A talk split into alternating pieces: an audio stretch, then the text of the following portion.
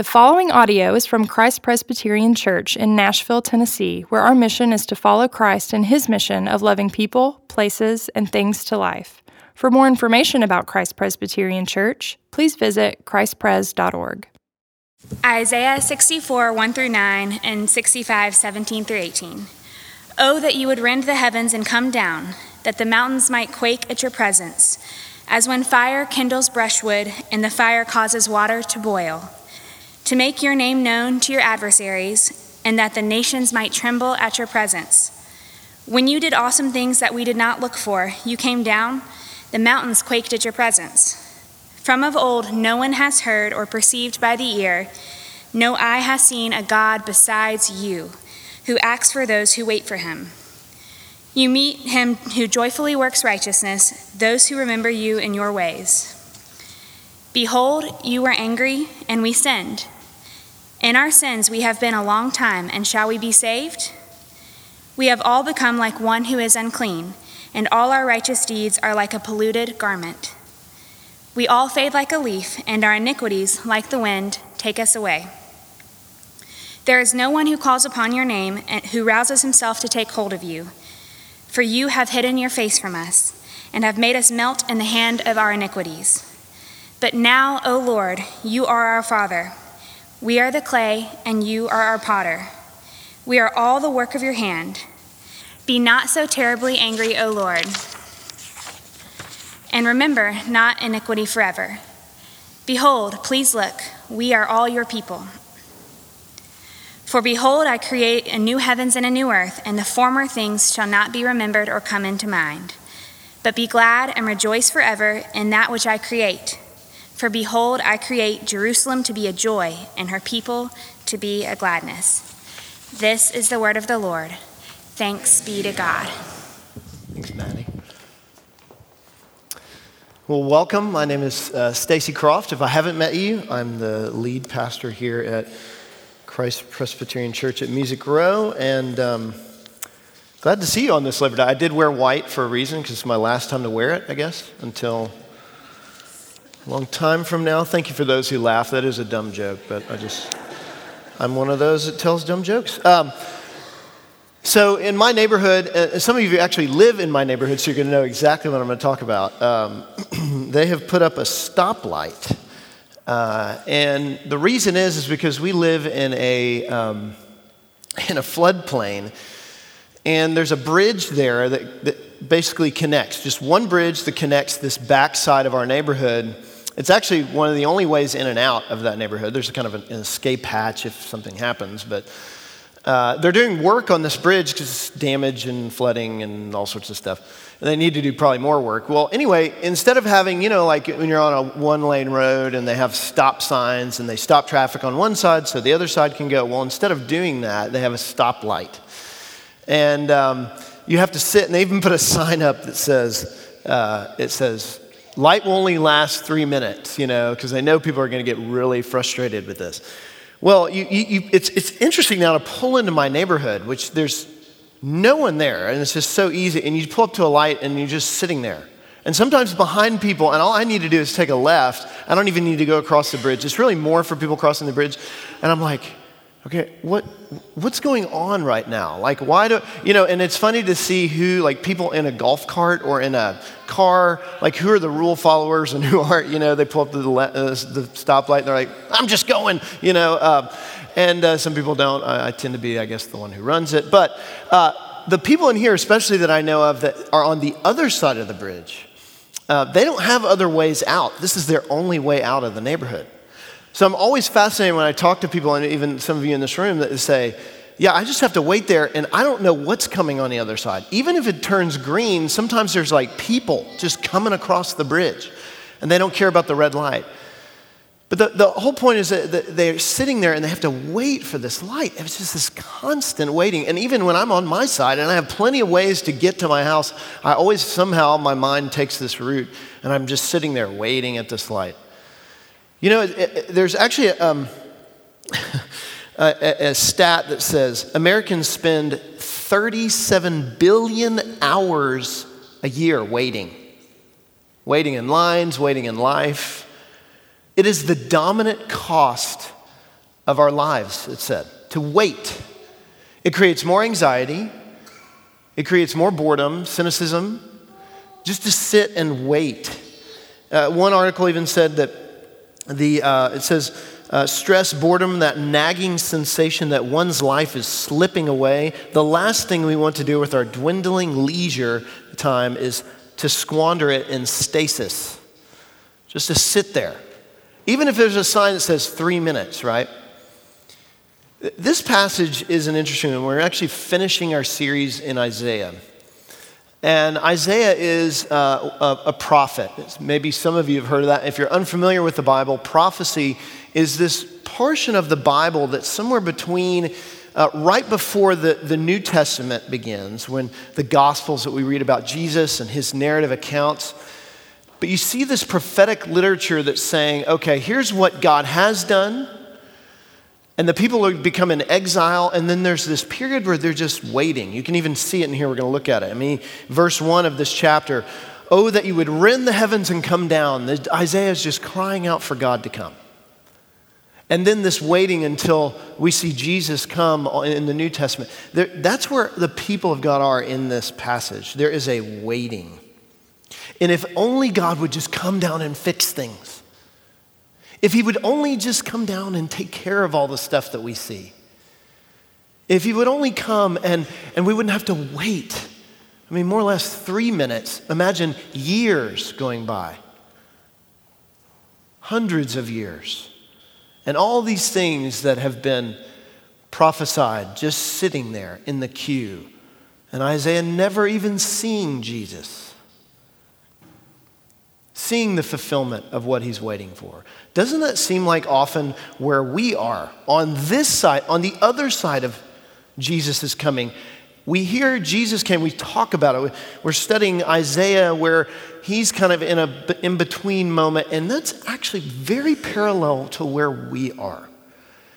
Because Jesus has come, we talk about it, the Gospels are there, and yet God says He's gonna come back, He's gonna come back, He's gonna come back. And then we're in this place, and often it may feel this way to you if you're if you would consider yourself a follower of Jesus, and maybe you aren't, and you can hear today even some of what that means is we're waiting. We're in a period of He's come, and God says He's going to come again, but we're in this moment of in between where there's just this tension of God, when are you going to come and deal with this? And all sorts of questions arise from that, right? Our anger, our, our suspicion of who God is, our, our, our discussions with people. And maybe again, if you're here this morning and you consider yourself cynical of Christianity and the church, those kind of like, oh, what's the point of this? I mean, are we just kind of biding time piously? Is there a real direction? What does that come to? This is where we're closing this book of Isaiah. We're closing the book of Isaiah with where it closes, with the waiting. And in waiting, it means two major characteristics that connect to our faith. If you really want to know what it means to be a Christian, a follower of Jesus, it means we wait. And we wait by remembering what God has done, that He acts, that He works, that God works in history, space, and time, and that God is with us. He works and He's with. That's what Isaiah goes back to here. Let's look at this passage and um, in this chapter, in the last two chapters. The first, when he talks about waiting, meaning remembering that God, what God has done and will do, it means that he's active, that he works. Verse 1, you see what he's saying, he's getting at, and what he feels like. And, and this cry is often what we may feel like Oh, that you would rend the heavens and come down. The mountains might quake at your presence. God, would you just, would you just, t- literally, the language is to tear open like a curtain. Just rip open the heaven, God, and just come down. Show us. Just, if you did that right now, it would just change so many things. That's exactly what he's praying. Isn't that what we pray often? God, if you just if you just ripped open the heaven, if you just appeared, if you just came right now in the midst of, of, of this pain that I'm in, in the midst of what we're going through around us, in the midst of what my family is, in the midst of my longings to have a, a, a husband, a child, a, a, a wife, those longings we have, he's feeling that, that waiting. It's like, oh, we've heard all these promises, God, you've told us. And this is actually how Isaiah is a beautiful book for us. If you have not read it, uh, I would strongly encourage you to. There are 66 chapters. And this is what's fascinating about it 66 chapters that, in many ways, parallel the 66 books of the Bible. The first 39 chapters of Isaiah are this building up, this, the issues of God's people and turmoil and, and struggle and sin. And then the last 27 really begin to say there's going to be one who comes to rescue you. A servant, he's called, over and over and over. A servant who's going to bring you out, redeem you. And yet, then there's this waiting. The book ends with that. It ends with the waiting. And it's called to remember that God has worked. There's this kind of idea, this hurry up and wait kind of idea here in this passage. And Isaiah really is speaking to you where you and I are in the moment because it's a preview, in a, in a sense, of what it can feel like for us, like a preview for a movie that we won't ever see, maybe. We don't know. That's what Isaiah would receive. It was like a preview for something he would never even actually, actually see in front of him. And that was the life of a prophet. It was to proclaim all this amazing news, all the answers to those things, but never see them actually brought to fulfillment. It's so incredibly difficult. You see, waiting here can often feel like this for us. Our definition of waiting can feel like sitting in that line. I drove by Pancake Pantry this morning, and look, even early this morning, the line was out the door. If you're new to Nashville, Pancake Pantry, great pancakes, tourist trap, you got to do it. Go do it. Great pancakes. Uh, right there, but the line's always long. It's always there. And they started putting coffee and water out to kind of keep you busy, right? But there's the whole point of there's this waiting. It's like you're just kind of like coffee, pass the time. In a minute, I'll eat pancakes. You know, like that's kind of what we think of. But the, the Hebrew idea of waiting is active. It's actually an eager expectation. It's not a waiting, it's like, okay, God, we'll just we'll just trust that we're to we're to enjoy this one day. It's actually engaging yourself in the process of relationship with God because of what he has done. There's a, I saw a fascinating um, article uh, in the New York Times actually on why waiting is torture, and they did a study on waiting. And um, they talked about this how in the Houston airport, they were having all these issues with uh, one of the two major airports there. They were having all these issues with baggage claim. You know, people would get off the flight and they would get right to their baggage claim and then they would have to sit there for their bags to come. And it was taking forever. And they said they, they added staff, they added all these uh, ways to get the bags there faster, but people still complained. So they did something interesting. They moved the, the baggage claim really far away to make people walk. So that when you got there, it was less time standing waiting for your bag because you'd been walking the whole time. And what happened to the complaints? Ooh, they went straight down. Because people were busying themselves. And that's one thing that, that, when you read about waiting and you read about what uh, we do, it's like when you cross the street. I know, I, I know this crosswalk so well because when I used to work across the street at Vanderbilt, I remember pushing those like, deet, deet, you know, those things, those that say like to get the crosswalk to work. You know, those like really don't help much, right? Like they just make noises. They put like beepers in them so you feel like you're going. Do you know that there's so much of that psychology if you read and talk about it? Uh, it, it, even says in this research often the psychology of queuing is more important than the statistics of waiting itself. How can we cue ourselves to wait? So there's an activity to it. But here, even more than this, we as people hate waiting. And if we busy ourselves, this is what's so great about having a smartphone. You can sit in a line and you can do those things and you can actively, you know, not engage with the actual anxiety or boredom that encounters with you, which we really need to engage. But here's even more of the point. Is Christianity a different way? Is, is Isaiah getting at this here? A different way to engage that waiting. Listen what he says in verse 4. From of old, no one has heard or perceived by ear, no eye has seen a God besides you, who acts for those who wait for him. Now, Isaiah's getting at something here this active, active waiting, this trusting in him. It says in verse 5, you meet him who joyfully works righteousness, those who remember you in your ways. There's an activity that's not just a pious busying, it's actually remembering who he was. Think about this. Verse 1, he says, Oh, would you come down? And then in verse 3, he says, When you did awesome things that we did not look for, you came down.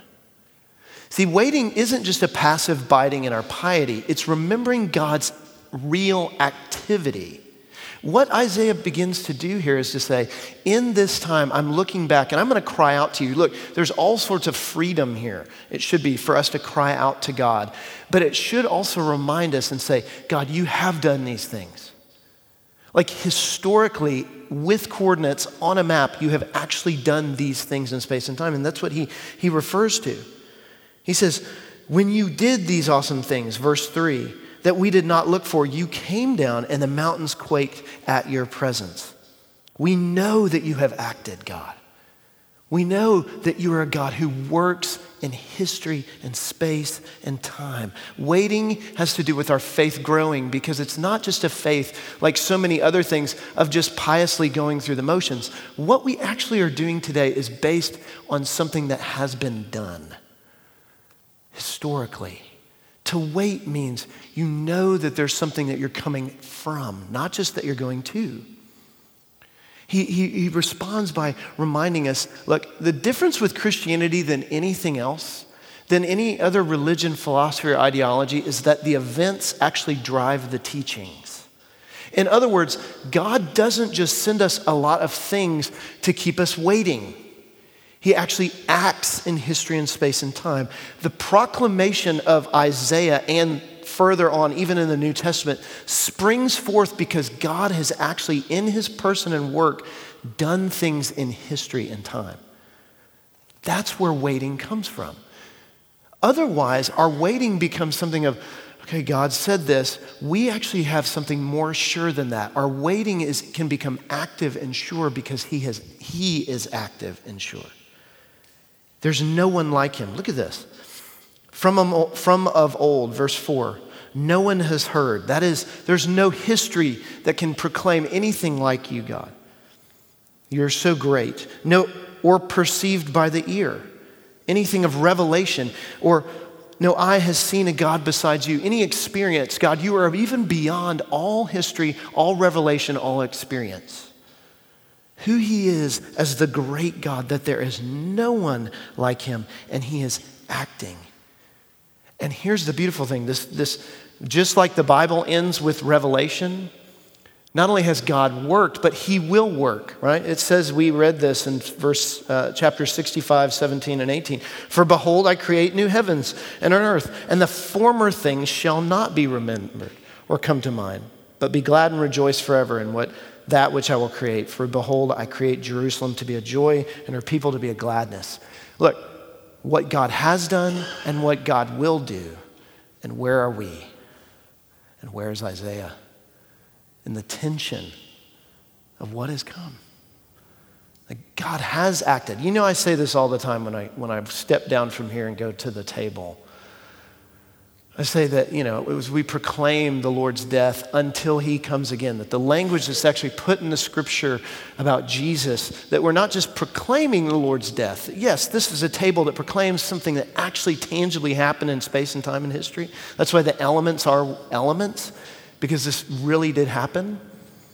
But we're also proclaiming that He will come again, that this is actually a, a, preservative, something that's preparing us, that He's coming again, that we sit in between those times. And if we lose the fact that God, that our whole way of life works through God working in events that drive our teaching, if we flip that, if the teachings drive our events, we will miss it. If, if we begin to just work off phrases and, and things and Bible verses and detach from God's actual work in history and space and in Jesus and the flesh, then our waiting will be frustrating.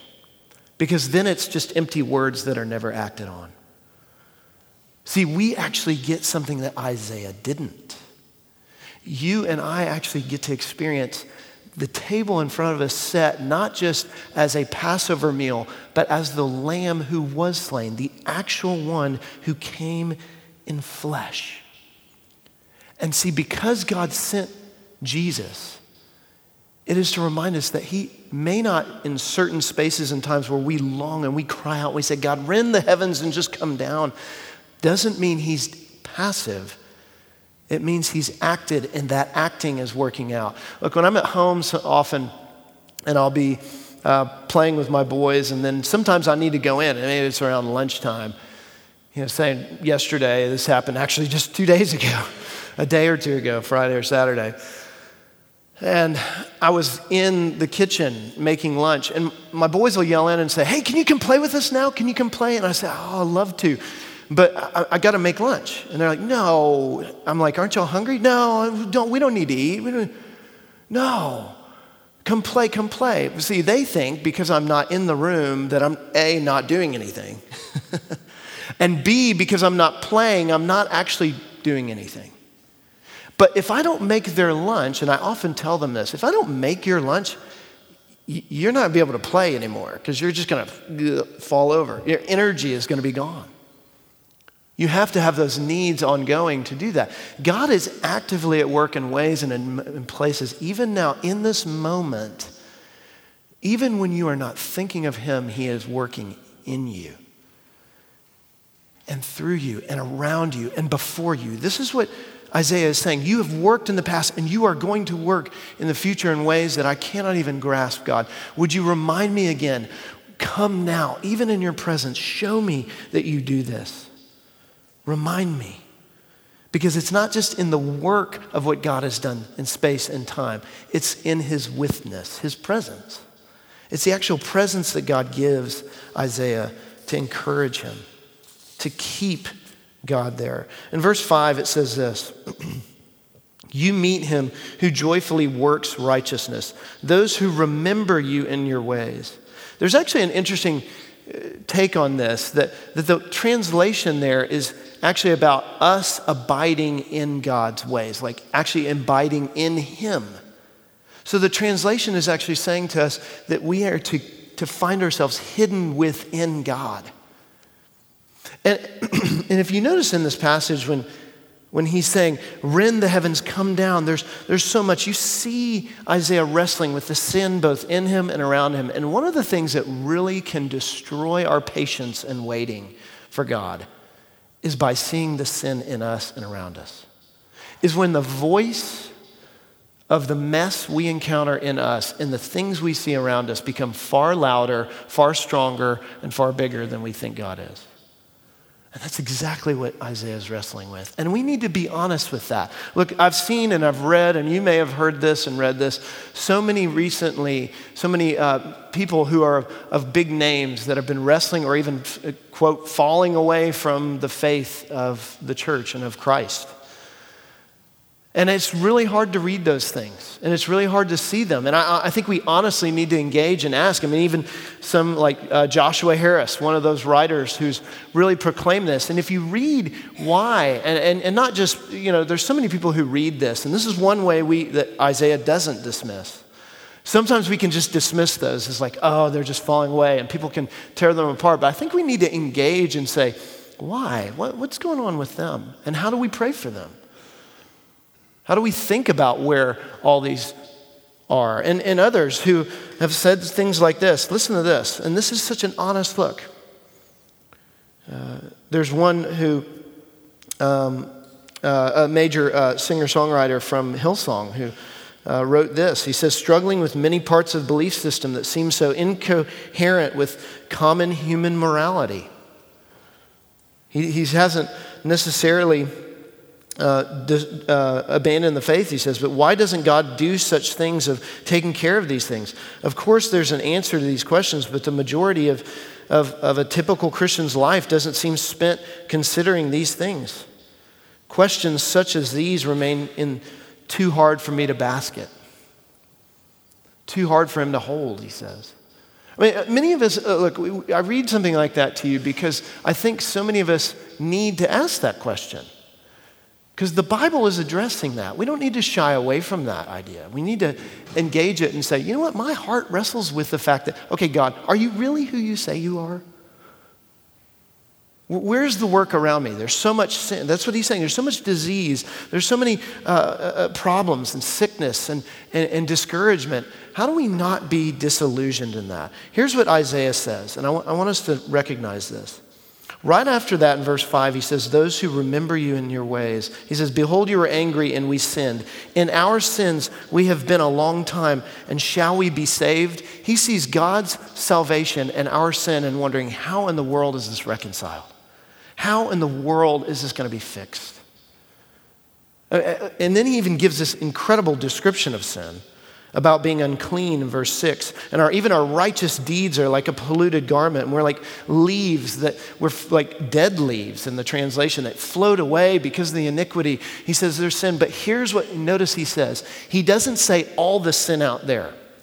One way we can really lose what it means to wait in faith and how it's connected to our faith and growing and trusting God is when we begin to say all the sin out there Isaiah de- never does that. He says, we. Notice every word he uses is in connection to himself. He puts himself in the position of seeing his own mess. He doesn't remove it. To trust God doesn't mean this. It doesn't mean you blame everybody else.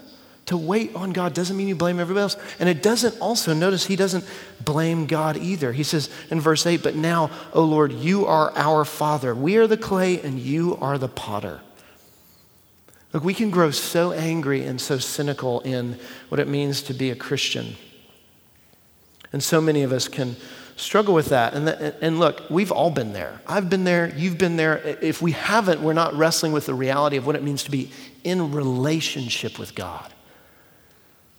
Waiting means a relationship. Waiting is so deeply ingrained in our faith, and it is such a picture of faith to the world around us because it means we trust in things besides ourselves.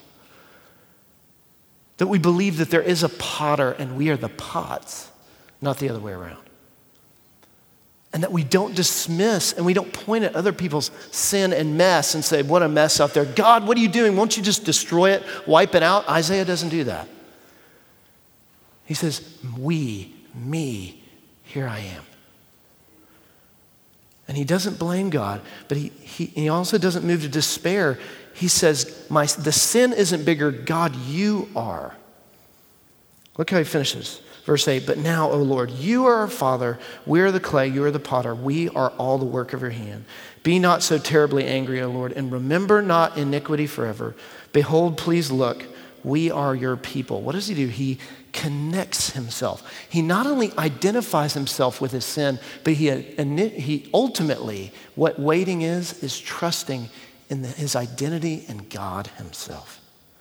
Uh, listen, C.S. Lewis said this so beautifully about waiting. Listen to what he said about this. I do not know why there is the difference, this difference, but I'm sure that God keeps no one waiting unless he sees that it is good for him to wait.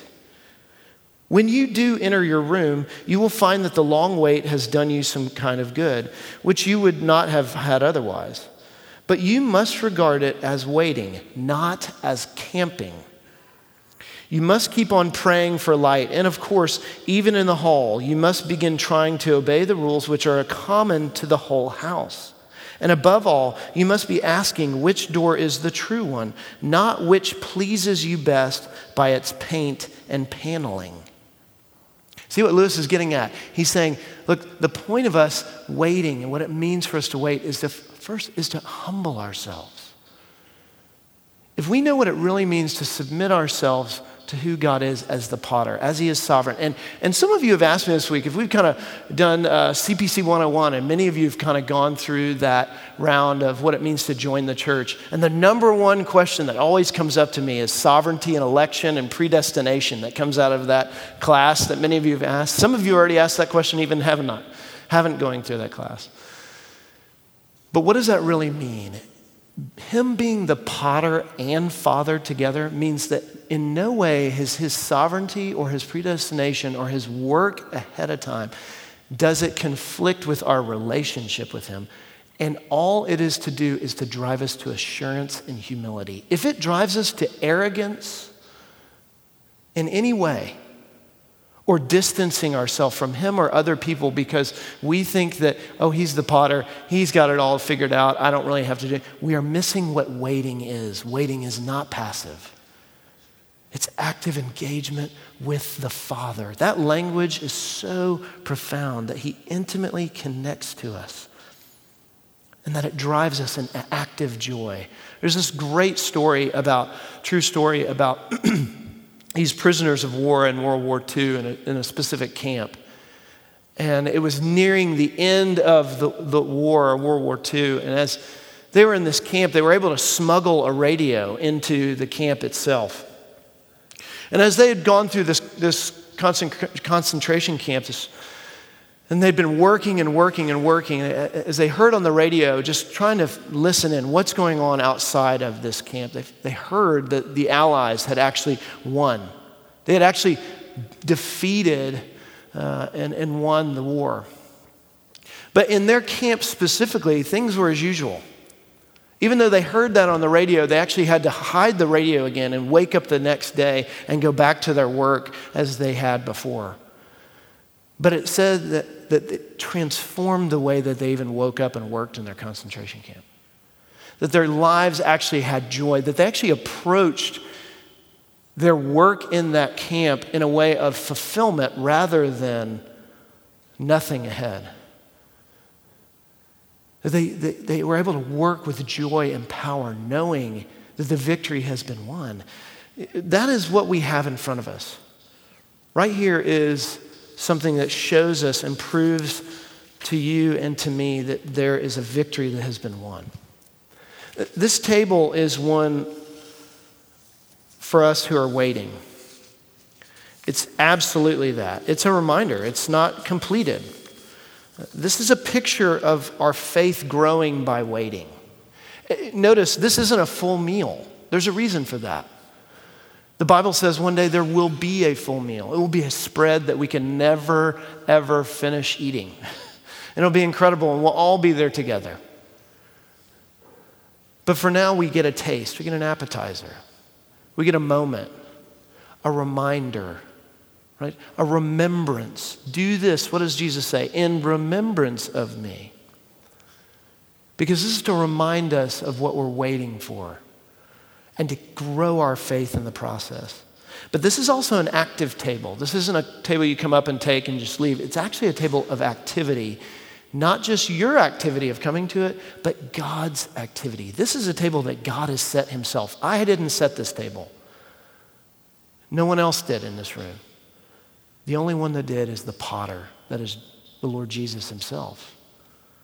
You see, what makes our waiting real and valuable is how he comes to us. Jesus, over and over, you see in the Gospels, even expresses this to us is that, oh, this generation, his longing for us to be with him and Him even going ahead of us, preparing for us to meet Him. All the while, in every step along the way, never leaving us. What does He say? Even when He ascends into heaven, we're going to actually look at this passage in a couple weeks. In the end of the Gospels, He ascends into heaven. And His followers are all like, Where are you going? He says, Lo, I'm with you until the end of the age. Because our waiting is a with. And God never leaves us. As much as you taste this bread and this body, is as much as God is working in you now and is with you presently. And your waiting will never be futile. Ever.